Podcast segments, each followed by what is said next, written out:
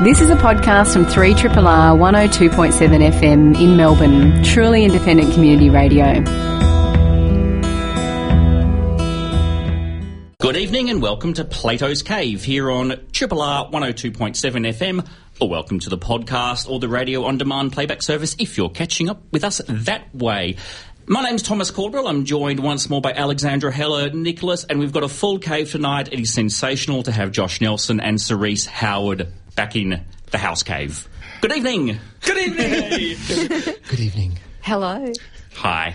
It's good to have everybody back here. Before we go any further, though, uh, just on behalf of the station, we're having April Amnesty now. Now, look, you may have been listening to Triple R for quite a while and you've never got round to subscribing. Your subscription may have lapsed. It happens to the best of us. You, you just forget that that's happened. Or you might know one or two friends who perhaps listen to the station and don't pay their dues. So you might want to, you might want to nudge them in the right direction during April. Triple R is a not-for-profit community broadcasting service. So it's reliant on on the support of our listeners and sponsors to keep the station running every year. This is the 40th year for, for Triple R, so your sub- subscriptions are as important as ever. For more information on the benefits of a Triple R subscription, or to check out all the prizes you might win, or just to subscribe already, head over to rrr.org.au and follow the links to April Amnesty. You can also call the station on 9388 1027. Um, let's get into tonight's show. We're going to take a look at the Australian documentary Sherpa about the relationship between the Sherpa people of Nepal and the various tour operators who employ them to take people up Mount Everest. We'll also be discussing April and the Extraordinary World, a French language feature animation set in a steampunk alternate version of 1940s Paris. But we're going to begin the show by discussing Eye in the Sky. This is a modern war film slash thriller about a joint US and UK military operation where where surveillance and an armed drone are used to identify and monitor a group of terrorists in Nairobi, Kenya.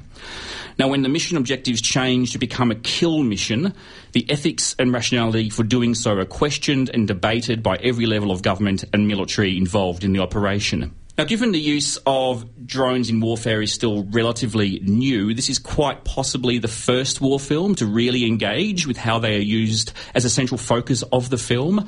What did you all make of it? But should I jump in first? Actually, someone was telling me yesterday there's a, an Ethan Hawke film. Yeah, I'll talk a bit about oh, that. Oh, good. Yeah, it sounded that's, fascinating. That's, but that's yeah, my point of I reference. kind of wished I'd, wished I'd seen that before the show. Um, look, I think this film. It's almost inevitable we're going to talk about ideology and politics in this film, and I think approaching Eye in the Sky is almost more interesting from that perspective for me than in terms of its entertainment value because I didn't find it particularly entertaining as a as a feature film, but I do find it fascinating on a on a political level. And I guess one of the the issues that this film raised for me is in terms of representation, particularly in terms of the the African characters within the film. And I was increasingly aware as the film went on that they didn't actually feel like characters, particularly a central uh, trio of characters, uh, a family, uh, you know, a mother, father, and, and a young girl who becomes increasingly important to the to the narrative uh, towards the latter stages of the film. And I felt like they were there more as almost props for emotional points for what felt like a quite a Western audience. And I felt uncomfortable that they weren't actually characters in their own right. And in, in some ways, that sort of undid, I guess, what was to be fair to the film, probably quite a well-meaning political film, or, or, a film that was trying to set out to be well-meaning in terms of its politics and trying to, I guess, deal with this issue of the dehumanizing effects of of uh, drone warfare. But to me, that sort of put me out of the film, and, and I actually felt at certain points that this film feels a little ideologically confused and convoluted, and I felt difficult to try and situate where the film was trying to kind of find its its mark, and not in a way that was being deliberately politically ambiguous or dealing with the sophistication and complexity of this issue, but in ways that felt almost ham fisted. And I think this film is more like a morality play that enters into a sort of, this may seem a little unfair, but farcical territory with the number of obstacles that we continually have kind of breaking the film. And it felt like it was reaching comic proportions at certain points. Almost in some ways, the structure of the narrative worked against the identification with some of the characters in, terms of that pushing towards a, humanizing gaze in terms of what was going on. Yeah, there's some really awkward comedy in this film. Oh, it wasn't just me. Good. No, it wasn't just you. It, it began with Alan Alan Rickman, to whom I'm immediately going to feel sympathetic as soon as I see him on screen. Not least because he passed recently. And uh, is this in fact his last film? He's got a film coming out where he did some voice work, but this is his yeah his final live action film acting. Yeah, yeah. yeah. And uh, as a general, uh, his first appearance uh, brings him uh, into a, a, hotel foyer, or actually not a hotel, it's probably some, somewhere where very important British people are meeting. And his biggest concern at that point in time is about the doll he's buying, presumably his daughter, and whether it's the right one. And it's sort of played for laughs. Um, and. Uh, I, I, know exactly what you mean about the ham-fistedness of the morality play that this film is, not least because, um, without going into spoiler territory, the the film's closing credits sequence really lays on thick. Uh, the fate of a particular character central to the moral si- situation this whole film is concerned with. And that just left a really um, quite nasty taste in my mouth, actually, because it felt extremely manipulative the film does have some very difficult questions to grapple with, and it's sort of uh, concerning a, a, calculus of collateral damage, whether it is better or worse to um, definitely kill somebody innocent um, and perhaps a few other miscellaneous people uh, in a drone attack, which will take out some supposedly very nasty people of various nationalities who are supposedly allied and on the team of the people on the same side, for want of a better word, uh, of the people who are going to deploy this drone attack, or whether uh, it is better to not um, uh, take out that uh, particular innocent and others in that immediate scenario, and instead run the risk of a much worse attack uh, in a much more public space where there could be scores of casualties. And yeah, this is difficult stuff, and we see it um, go up a chain of command farcically and crossing the, the, transatlantic borders. In fact, other parts of the world are brought into it, but only as a backdrop for the Brits and the Americans to debate what is the right thing to do uh, and no one wanting to actually accept uh, responsibility. And it is kind of played for laughs, but it's not actually really very funny. And I think that's partly because they haven't actually made it very funny. It could have been the thick of it style, yeah. in the loop style, very funny. It could have been incredibly dark and funny, and it just isn't. It's sort of flat and kind of awkward. I think they were trying to capture the you know the sickening absurdity of the situation, and that stuff with Alan Rickman at the start was meant to that, that kind of banality of he's going about his everyday life, buying a gift for his child, and of course the significance of a child is going to come into this film in a big way. But I think I'm on a very similar line as both of you. I actually quite enjoyed this. I felt the thriller tension aspect of it, even though there were little moments in the film where I went uh oh to myself, including the very start when they flash up that classic quote "In war, truth is the first casualty," and I just thought oh, is this the level of analysis we're going for? This is very simplistic, basic entry level stuff. And then we had, you know, these pragmatic rules of engagement versus moral conflict playing out almost literally with military versus government. And it became a little bit simplistic. And it, the credit sequence is what kind of killed it for me and stopped me yeah. really embracing this film because it, it, it really revealed how ham-fisted the focus is on one character.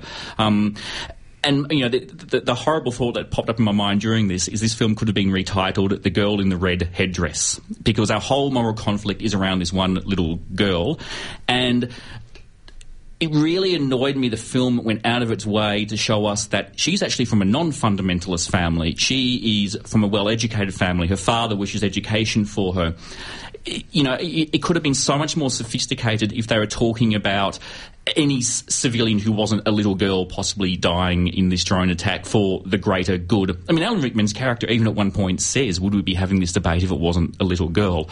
Um, I, I think that, that simplicity and that uh, really pulling at the you know it, it's the child in peril trope and I think this film milks it horribly and it just it really takes the edge off what I thought could be some really insightful commentary on on this nature of warfare where there are no good solutions, there are there are no good alternatives. And I remember that director Gavin Hood, I many years ago I saw a very early short of his, a short he made in 1998 called The Storekeeper, which I really hated because it's it was sort of looking at the, the issues of, of, of crime and retribution, and the whole film ends with a child getting accidentally killed, and it's the big kind of moral resolution as this is why conflict is bad, children die. And I remember seeing that film and thinking, what a what a lazy, manipulative, exploitive way to make your point. And it comes back into this film with a vengeance. Hood also made a film called Tsotsi. It was actually, it was actually on the DVD for Tsotsi, this yeah, short he, film. he got the um, best non-English language Oscar for that, I think, in 2005. I really like Tsotsi. He's a South African director. it's his best work by a mile. Um, and I think that film, I'll, I'll come back to this shortly, but I think that film also relies on a child as a moral kind of cipher, but in a really complex way. Yes. Um, and I, I think that's an extraordinary film, and I'll kind of go a great distance for him based on the back of that one film. And I think the fact that he's a South African director is of note. Um, I come from a really different perspective to this because I've already seen Good Kill, um, the 2014 Andrew Niccol film. He did Gattaca.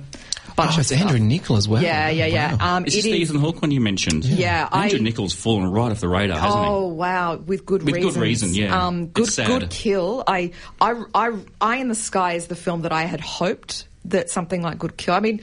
We need to have more movies about drone strikes. This is something, I mean, every time I'm on social media, it's like, you know, oh, look, 150 civilians killed by a drone strike. Um, but Ted Cruz is the Zodiac killer, lol. You know, it's insane. We need to get more of a discourse of this going, and films are a good way to get this stuff talked about. So that there's really only two big films that I, I mean, maybe there are other, but these are the only two big films that I can think of that have actually dealt with this subject. Um, Eye in the Sky is leaps and bounds in terms of its politics beyond Good Kill. Good Kill is only set in Las Vegas. So we have. Um, uh, Eye in the Sky set in a whole bunch of different locations, and it's all concerning uh, a strike in Kenya. Um, Good Kill is only sent in Las Vegas at a military base. It follows Ethan Hawke and his downward spiral. And I, I don't mean to be dismissive of post traumatic stress and what it must be like for, for drone pilots. If that is it, drone pilot the correct Yeah, I drone think that's fair enough, drone yeah. operators. Is that the correct terminology? in this film they refer to them as pilots, yeah. Yeah, um, and we have two characters in Eye of the Sky who are drone pilots, but this focuses on Ethan Hawke's character, who is that, and it's about the collapse of his marriage, his spiral into alcoholism, his kind of ethical issues with doing this. And, and at one point, there's a kind of speech that he gives. It's almost like, I'm a pilot, but I don't even fly aeroplanes anymore. I am a bird who's had its wings clipped. And it's like, you know what? When you're talking about drone strikes, I'm thinking that, I mean, I do feel that that PTSD in this situation for pilots must be an issue, and I don't mean to dismiss that, as I said, but I think there may be other victims we could think about here. There is not one shot in Good Kill on the ground, not one. It's it's 100% shot from the perspective of the soldiers, uh, of the of the pilots. So Eye in the Sky was actually br- like a relief for me after the politics of. Um, of Good Kill. Good Kill was a horrendous experience for me. It made me not just upset, but really felt quite icky. Um, and there is there is some attempt at some. I mean, I thought Eye in the Sky for me, in a funny way, and we'll get to this shortly. Like Sherpa, I thought they were a really good blend because their films about colonialism. Um, a colonial, literally in, in Eye in the Sky, it's a colonial gaze. So it's this sort of American versus uh, British gaze. And I think coming from a South African director, I thought there was interesting stuff going on there. I, I agree with you, Thomas, that I thought I actually thought that the genre stuff, the thriller stuff, was quite tight. I thought that it moved quite tightly. Um, but one, I mean, I know that I've talked about this on the show before. I have massive issues with this really simplified children as a moral cipher thing. We talked about it when we did 71 last year, and I think that I think there's a lot of really sophisticated stuff going on in Eye in the Sky in terms of it certainly compared to something like Good Kill, um, in terms of its politics that didn't bother me. I guess because I was my point of comparison was Yeah. really the lowest common denominator, so this was really a step up.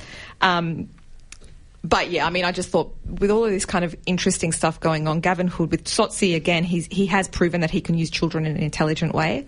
Um, I, I thought it was very. Uh, very weak and very lazy. Actually, I thought, no, you can do better than this. I think that the the actor who played Alia, the little girl, her name's Aisha Takow. Now, the character was nine years old. I don't know how old the actor was. I think she really put in an effort to give a bit of depth to that character. There's also another actor called uh, Abdi who played Jama Farah, the Kenyan agent Yeah, he's great. on the ground. He was fantastic. He had such Captain Phillips. Phillips, He's the yeah. actor in Captain Phillips. Yeah, Yeah. He- he's a terrific actor. He was really good, Yeah. and I, I, I just really appreciated that there was some attempt at some kind of subjectivity of what it must be like, even if it is ham-fisted. At least it was there. See, I felt it for for, Um, for his character absolutely. Yeah. For the girl and the family, it felt so forced and so almost like cardboard cutout sort of caricatures. Um, but you're right. I think the film is is definitely well-meaning in its politics. Um, I guess my frustration was that it it set the moral dilemma that it focused the moral conflict on this idea of the one person. And as you mentioned, drone strikes aren't about Mm. one person. Collateral damage is 150 plus. I mean, so it felt like a kind of Yeah. a, a get out of jail. It's like, well, it's like the Saving Private Ryan. It's like we're we're going to actually send a military team to you know find one man at the expense of you know entire battalions and platoons, and that's just kind of nonsense. And that almost feels more like a political fantasy that it's trying to almost cover up or overrepresent the the political reality of, of drone strikes, and that really frustrated me. at the same time for me, and again, it, I guess I can't I can't really escape Eye of the Sky without thinking about Good Kill. Good Kill starts off with basically the a similar scenario that we see set up in Eye in the Sky, but that's that's that's before the opening credit sequence. So we already have one strike, whereas this whole film is centered around one strike. So there is a kind of, and like I said, that comparative analysis is perhaps not the only way to approach this film. So my my my reading of it is kind of slanted, I think, because Good Kill was just such garbage. Sounds like there's a reason the rest of us had never heard of Good Kill. yeah, it's bad. Yeah. Good Kill it's is so bad. sad what's Andrew happened Niccol. to Andrew Nichols. Nickel or Nichols? Nicol. Nickel. Mm. It's very sad. So Eye in the Sky, yeah, we're saying it's its heart's in the right place, but it wasn't. I think we were unanimous on I'm, that. I'm like, thank you for trying. Thank you for, at least I, for trying. I kind of agree Like- that with that sentiment, and I, and I Yeah. think that there's a lot of interesting issues in there. It just yeah, it loses its edge by having such an obvious moral conflict. my my thing is make better films about drone strikes. Make more. We need to talk about this more. I suspect we'll be seeing them over the, the coming years and, and decades and beyond. You're listening to 3 Triple R. This is Plato's Cave. Three triple R. The Australian filmmaker Jennifer Peedom and her team were in Nepal making the documentary film Sherpa.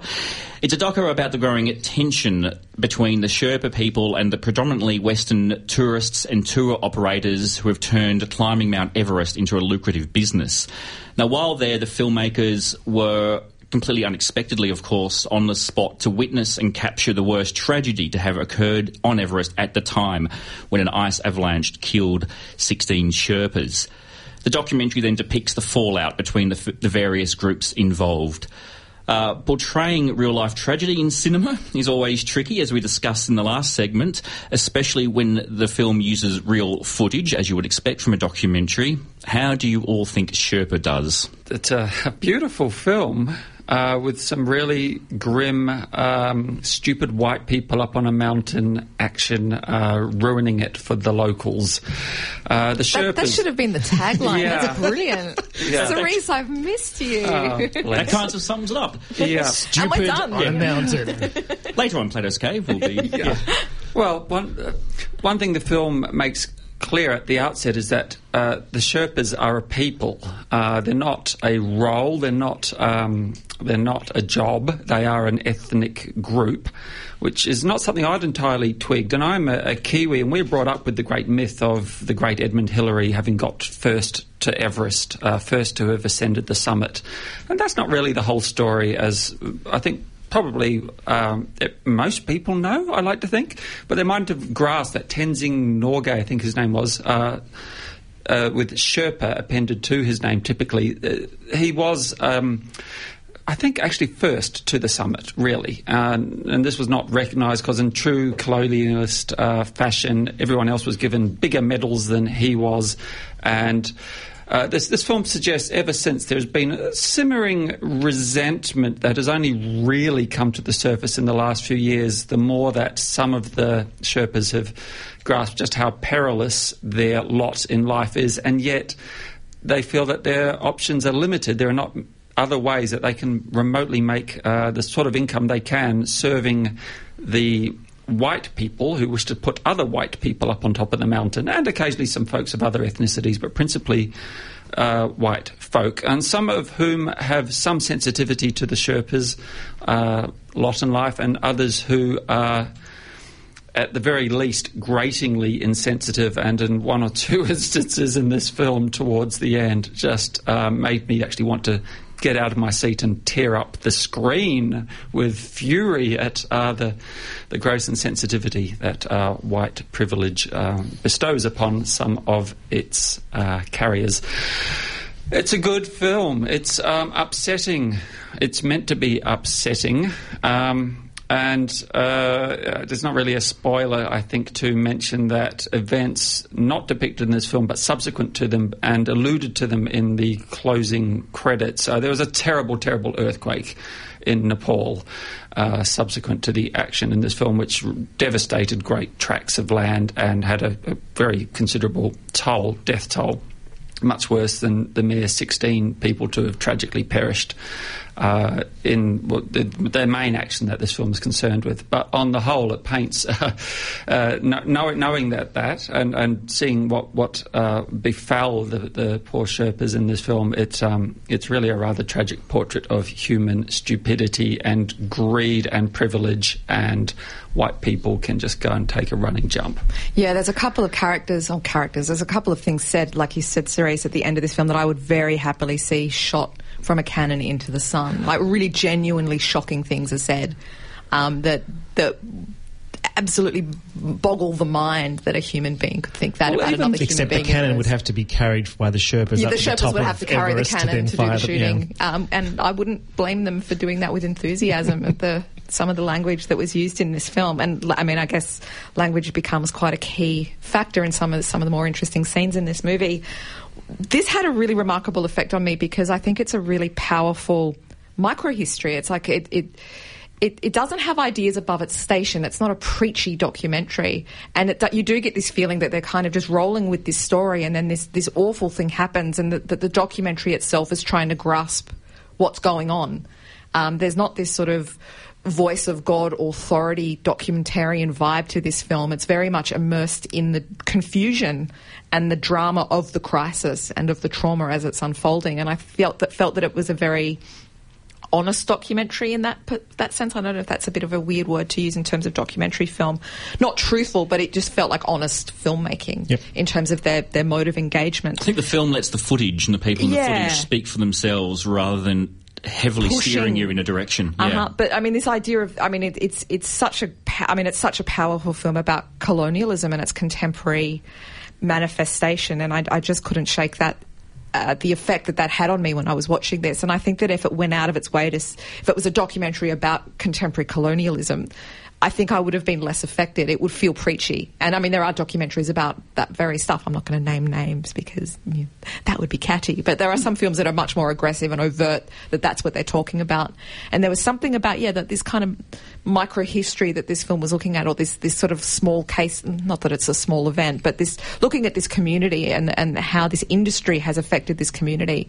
Um, just, I mean, really, really effective. I think it's an extraordinarily powerful documentary. Yeah, this is a, this is the standout documentary for me this year. This this really yeah, I'd agree with really that. struck a, a, a, strong chord, and the, the, references you've made to colonialism. I think watching this, I was so aware that we it felt like watching the key moment where the colonialist narrative, which has been so sort of fundamental to the industry on ever its post Tenzing Norgay has suddenly reached breaking point and the post-colonial realization of, of the Sherpas and the, we're not going to take this anymore and how the, the predominantly white adventure seekers and and uh, tourist operators are forced to confront that, and the government as well. And th- there was a quite a, a, clear ethnic distinction between the members of the government who turn up as well, which wasn't really discussed or explored by the documentary, but I think it was quite implicit, at least there. And look, I think this is a really fascinating documentary from that colonialist narrative, from the capitalist narrative, and how you know, this industry, this this town, this village has been co-opted by the tourist industry, and the way in which it tramples on the sense of the sacredness of Everest. And I thought that was something which struck a chord in terms of this country and the debates around Uluru and Uluru as a site for tourism as opposed to the sacred site that has has such a, a key spiritual value for First Nation Australians. So that was interesting, and. I, I also was possibly the only one to see Everest, the action film that came out last year. Was I? Did anyone else happen to? I don't think I any think- other think human were. being saw it. I think it was just you. Well, interestingly enough, I thought Everest was a fairly satisfying action sort of semi-biopic film. Jason Clarke, Josh Brolin, Jake Gyllenhaal, John Hawkes, all the Jays were in that film and were quite great. But what stood out politically and, and ideologically in terms of that film is its complete abandonment of any Sherpa characters. They were kind of like uh, No we, way. We didn't even really have a token. There was a, again that sense of the film is even in 2015, the film is still replaying this colonialist narrative where everything functions around the, the white characters. And there's not even an attempt to acknowledge that there are these other characters who are affected by the events depicted in that tragedy, which I think was from the the, from 1996. So this is a, fa- a really interesting companion piece slash antidote to the Everest and the ongoing colonialist narrative, which we've seen in representation in both fictional and, and non-fictional um, cinema. Look, I thought this was an extraordinary film, like the rest of you. I mean, it, it also looks stunning. I mean, the, the cinematography in this is remarkable. The music, and we'll play some in a moment, I think, really creates a sense of awe at this amazing part of the world. Wh- uh, two things that really struck me about it. One was how it how it uses this small, you know, relatively in, in the grand scheme of the world and history, it uses this this kind of small example to perfectly encapsulate this whole uh, profits over people situation. All these industries all over the world where we don't see the exploitation happening to third world people for, for our comfort and benefit. I mean, th- th- that incredible metaphor in this film that these adventurers pay lots of money to turn up and hike up Everest while the Sherpas are doing unbelievable work throughout the night when they're asleep, taking stuff up and down through these extremely dangerous parts of the mountain while their families are, are, are literally crying, begging them stop doing this. You know, this is entire people who have abandoned their own means of production and that they used to be farmers and this is now the, industry they, they depend on.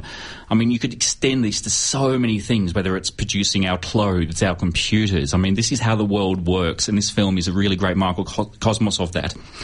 I was also really impressed by the amazing integrity of the film. It tells us at the very start there is this incident that's going to happen that you're going to see in this film. It's not a gotcha moment.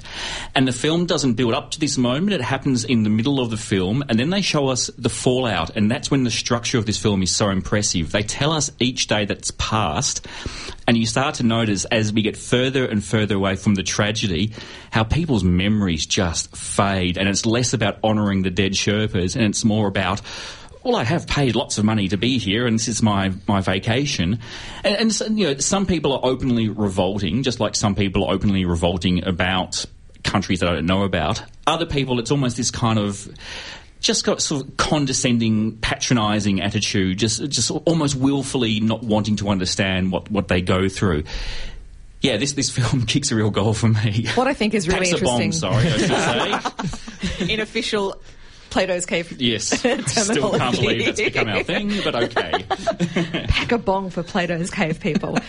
um, I, what I think is so interesting about that point, Thomas, is that earlier in like we see those distinctions and we see those observations made before the tragedy. There's one character in particular, quite early in the film, who says something a lot. You know, it's, they're talking about bucket list stuff. I think they actually use the word bucket list. That Everest has become this kind of um, yeah, you know, it's, It's an almost industry. Like a, yeah, and Yeah. it's a it's a badge of honor. It's almost like a class thing. Um, and one one woman says at the start of the film, you know, I really love the people. I love all the Buddhism and stuff.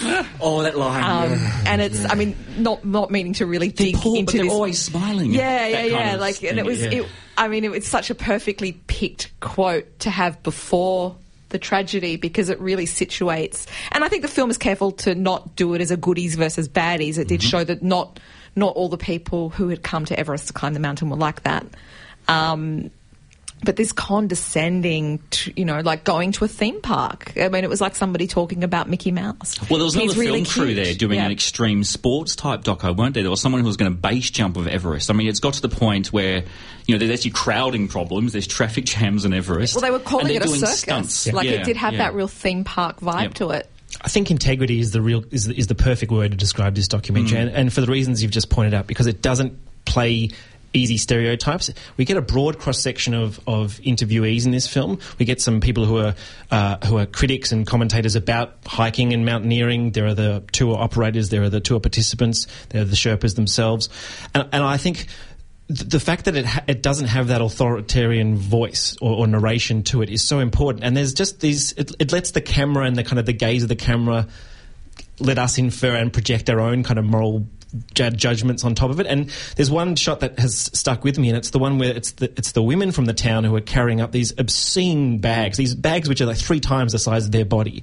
and you see them. They're almost the first up to base camp, and they drop it off and then this woman just sort of grabs her back, and you get the sense that she's in serious pain, and the camera just sort of shifts away, and, and and no one even pays her any attention. And it's like this, that image in its own right says so much about the industry that we're about to really get a kind of a glimpse into.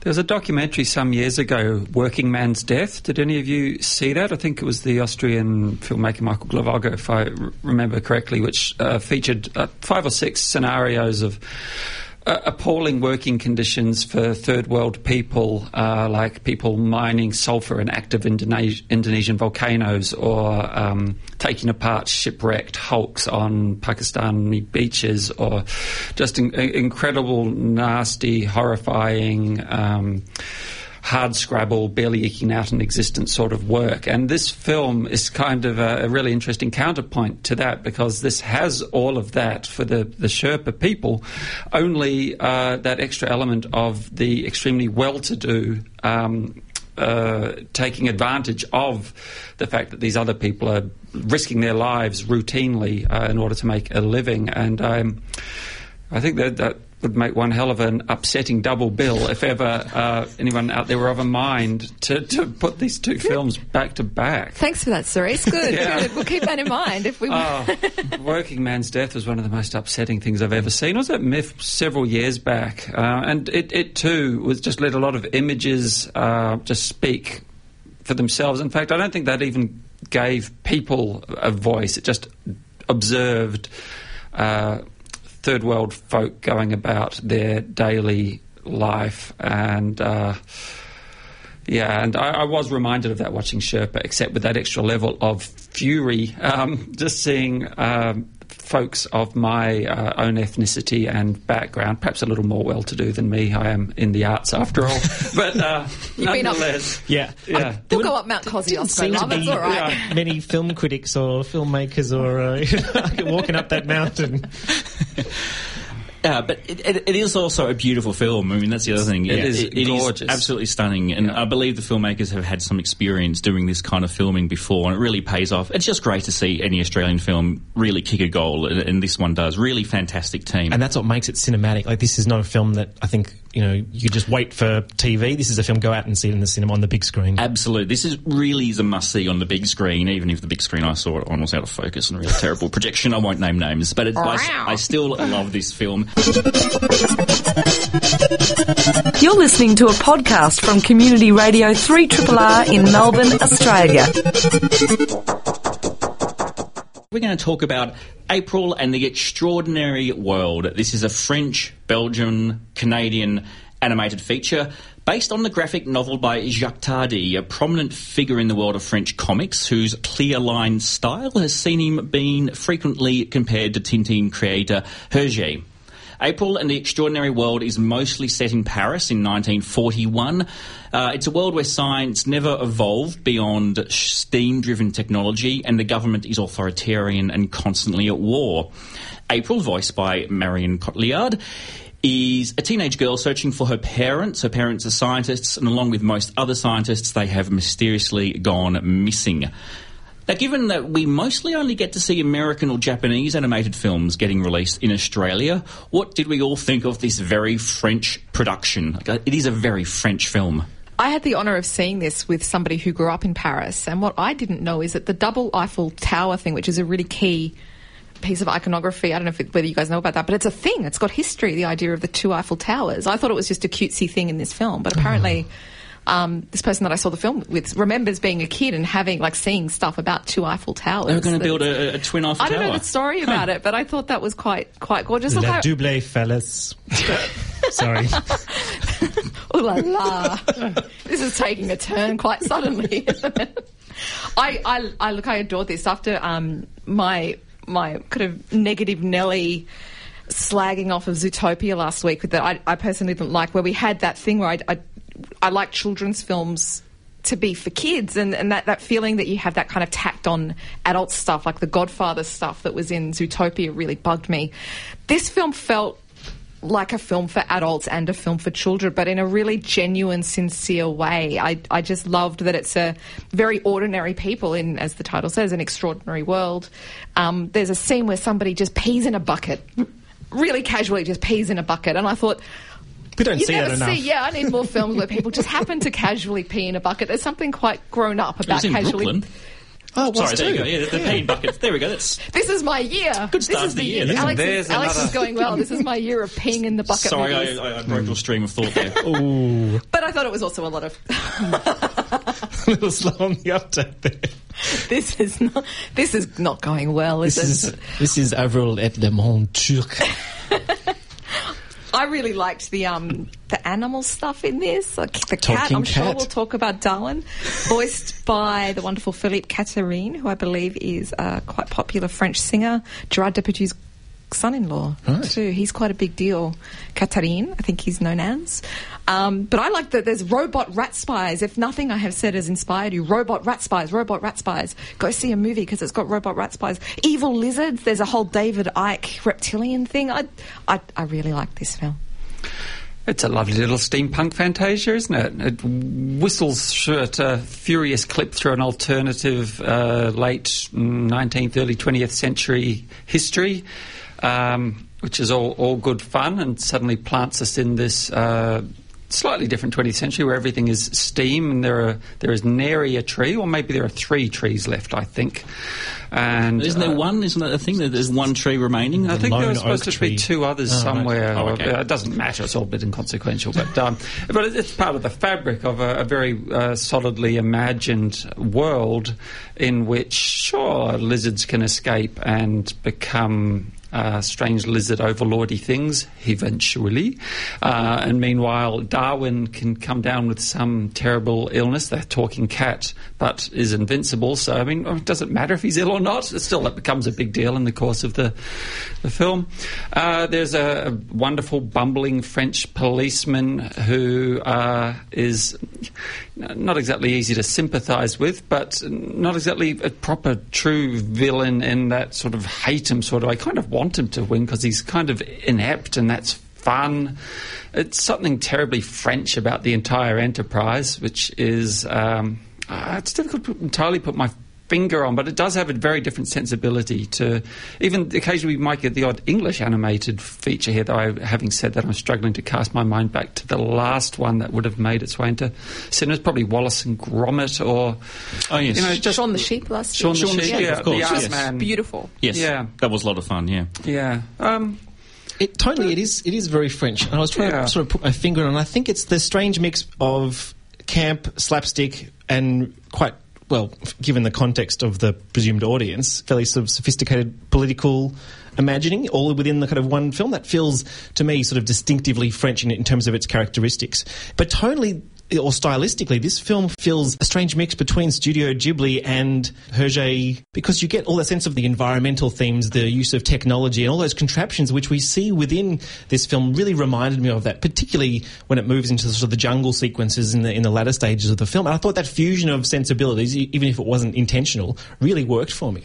I think there was a bit of an influence there. Sorry, Alex. No, I was just going to say I really like like the politic thing. I think is really worth mentioning. I really did like that. Um, this is what happens when science is stunted, and I think it was quite explicit about that. Um, you know, it's very hard to watch this and not think of climate change and Yeah. things like that. But it didn't feel didactic. No.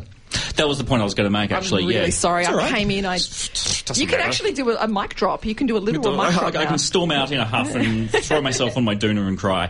Pee in a but- bucket. But, I, I really like, I really like the idea. It, yeah, it, it doesn't lecture us, but it shows us that when you stop science, when you stop thinking and, and creativity and, and progress, you get mass industrialization, horrible pollution, and constant warfare. And I think in this current era where we're going through a horrible, uh, you know, science is getting attacked from all sides. There's a bit of a general general anti-intellectualism. We're talking a lot about climate and, and pollution and industrialisation. It's a lovely film to kind of spring out from that. It's, it's, it's a bad future film, I think, with some hope. Kind No? of, because it, I think it uh, it does contradict that in its, itself a little. In that, um, while it is a very steam powered uh, alternative early 20th century, it's still full of innovation. These machines that whiz about all over the place true, yeah. are pretty extraordinary, and they're quite reminiscent of. Um, uh, Zeman's films, we screened a whole lot of those at Czechoslovak Film Festival last year, a real steampunk pioneer. And there's that real joy in just the uh, this antediluvian impossible machinery and, and these impossible voyages you can embark upon in this these um, flying machines or sort of weird conveyances that could never be and never will be. But there is a that's always a struggle with this sort of a thing where it is trying to suggest, yes, we do need science. On the other hand, we're still going to come up with amazing uh, means of getting people from place A to place B. And also, um, yeah, yeah, there's a, there's a few things in there that, that don't actually add up if you were to look too hard at I think I hear Is what it you're the talking cat? Is that what? Kind of the- was it not realistic? The, the cat at one point declares that it is kit invincible, and that's when I just decided I love this film. It's a good cat. It's a nice It's a mangy great cat. Really good cast. I mean, r- these are all prominent actors in. Cotillard in is front. wonderful. Cotillard is wonderful. Rochefort. And I was about to say. I'm just stealing all your Thanks again, material. Alex. Uh, yeah, Jean Rochefort as as Pops, and he's a he's a wonderful actor, and it's just really great to hear his voice on, on, on screen again. And I think partly also what makes it French is. Actually, again, similar to Japanese filmmaking, I don't think it differentiates between a child audience and an adult audience the way you do in the US. Like, I think it's just pitched as a fantasy that's fine for kids or adults to enjoy. I mean, some of the some of the moments in this film are quite dark. I mean, there's one sequence where a cable cart filled with innocent people gets blown up and everybody dies, and that's quite a you so I couldn't imagine Pixar or DreamWorks doing that. Um, but then there is just those real, little farcical jokes. Some of the jokes are completely um, slapstick. the some are joke that completely got me, absurd. which I'm not going to spoil, uh, which happens, and the catalyst for the joke is a power outage, and I lost it. yeah, yeah. The power outage gag, yeah, perfectly executed power outage gag. We don't get enough of those in the cinema or, either. or peeing in a bucket. Look and learn, filmmakers.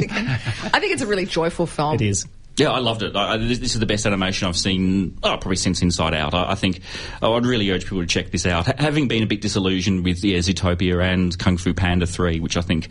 Kung Fu Panda 3, really? Well, the second one was so good. It was, yeah. Yeah, so the, well, the third one was disappointing, and I don't think we'll be covering it on the show beyond that. but we like this one. It's French, and the cat and his kid invincible. You have been listening to myself, Thomas Caldwell, along with Alexandra Heller-Nicholas, Josh Nelson, and Cerise Howard. Eye in the Sky is on general release through Entertainment One Film. Sherpa is on limited release through Transmission Films. And April and the Extraordinary World is a Cinema Nova exclusive that's released by Studio Canal. We'll all be right back here next week. We're going to look at another batch of films. Uh, coming up soon, we're going to be doing a special on Suspiria as well. I'm going to give that a shout out because Alex has just. You've written the whole book on it. You've got a launch Whole coming book. up. You've got an event. Keep listening. There's going to be more information about that. And if you're a horror fan, you're going to want to listen to Alex's hour long special on that extraordinary film. Good night. This has been a podcast from 3RRR 102.7 FM in Melbourne. Truly independent community radio. Want to hear more? Check out our website at rrr.org.au.